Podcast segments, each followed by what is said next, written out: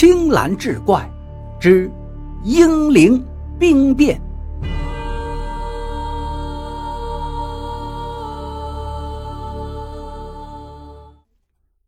书接上回，侯景宽和马尚彪这才如梦初醒，早已经晚了三春了，不由得是面面相觑。此时若动，必然是一场恶战，而敌众我寡，最后。少不得是全军覆没，此时不动，则是坐以待毙呀！人为刀俎，我为鱼肉，任人宰割，可谓是左右为难，无计可施。最后，两个人为使部队脱离险境，抱定赴死之决心，于次日清晨带着随从去了省城。包围玉溪的北洋军将领见侯马两部已是群龙无首，其长官又在都督府成为人质，亮旗也不敢轻举妄动，于是就放松了戒备。可是他们做梦也没想到，两天后的夜里，玉溪部队按照事先的计划发动了兵变，乘其不备向西南方向突围。存亡祸福在此一举，将士用命。终于杀出一条血路，进入了恶境。山高林密的大红山，如虎奔高山，龙归大海，打出了桃园大旗。玉溪兵变好似闪电一般刺破乌云密布的中原夜空。张振芳闻报大惊失色，将侯马一行收监关押，又连夜奔赴南阳，布置兵力追剿。王北斗也在被扣押之列，他是大呼冤枉，称自己是有功之臣，要面见都督大人。都督府的人不敢擅断，把他单独关押在一间客房里，食宿优待。军法处监狱岗哨林立，戒备森严。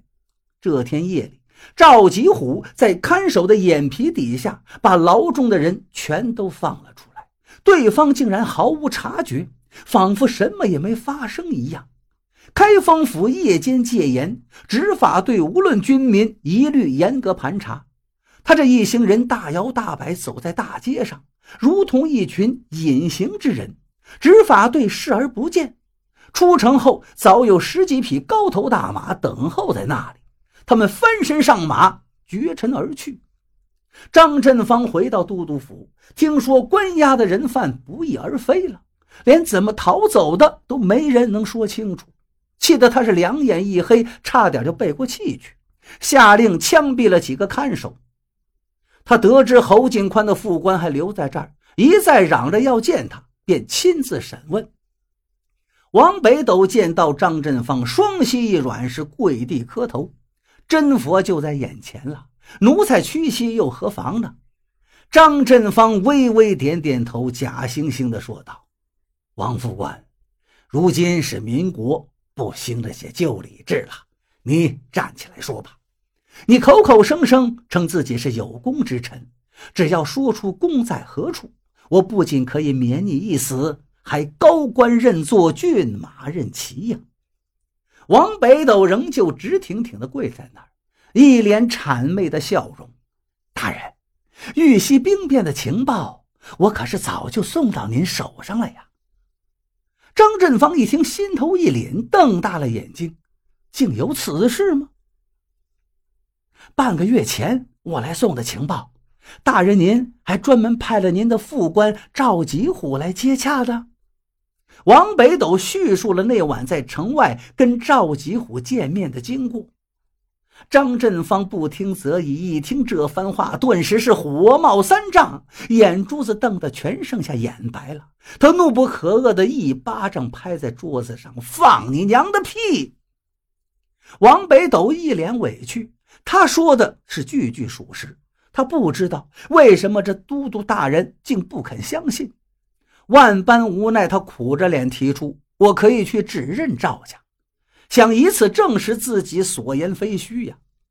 张振芳当然心中有数，他笑了笑，如猫戏老鼠，说：“这样，你带我们去吧，只是别把我们带到阎王爷那儿就行。”他也觉得此事扑朔迷离，想查一个水落石出。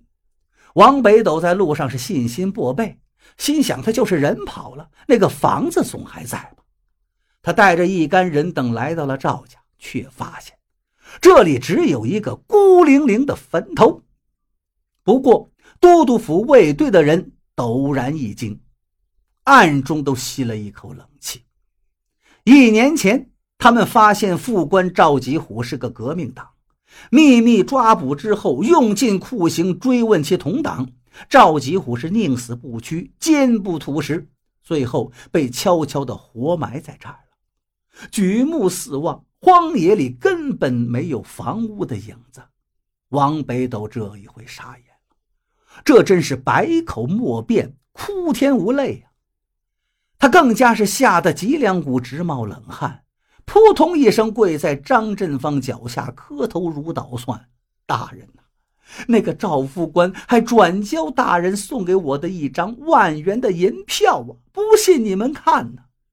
他撕开衣服的夹层，取出来的竟是一张冥币。在场的人不禁啊的一声，惊的是目瞪口呆。醒过神来，又觉得忍俊不禁，掩嘴而笑，说：“人鬼阴阳两界形同陌路，死人又怎么会截取情报呢？”你这小子分明是拿我们当猴耍呀！王北斗如轰雷炸顶，正然如痴，喃喃自语：“这不可能，这不可能啊！”你他妈的这是找死！张振芳一张大白脸，气得青一遍红一遍，发出了一阵冷笑。都督府流传着一句话：“不怕夜猫哭，就怕大人笑。”张振芳这一笑是杀人的信号呢。刀斧手的鬼头大刀白光一闪，王北斗的头是滚落在地上，一边旋转一边仍然嘟嘟囔囔：“这不可能啊！”这时，响晴的天空突然间乌云密布，狂风大作，如鬼魂怒嚎，碗口大的石头被刮得满地轱辘。在场的人无不感到一种玄妙的恐怖，一个个头皮发麻，两腿打颤，就连杀人不眨眼的张振芳心中也咯噔一下，吓得他是面色如土，赶紧上轿离开。张振芳回到府里，仍然心有余悸，更觉得此事蹊跷，便令人去挖开了赵吉虎的坟墓查看。回来的人禀报道，那赵吉虎的尸身。至今还是栩栩如生，熟睡一般。他听罢是惊恐万状，头上直冒冷汗，赶紧令人去焚尸扬灰。后来这个事儿就在民间传开了，老百姓们背地里说，这袁世凯称帝，惹得是天怒人怨，就连鬼魂都出来帮助讨袁军呀。老鳖精那洪宪皇帝是当不成了。此话不假。袁氏只当了八十三天的皇帝，就在一片唾骂声中下了台。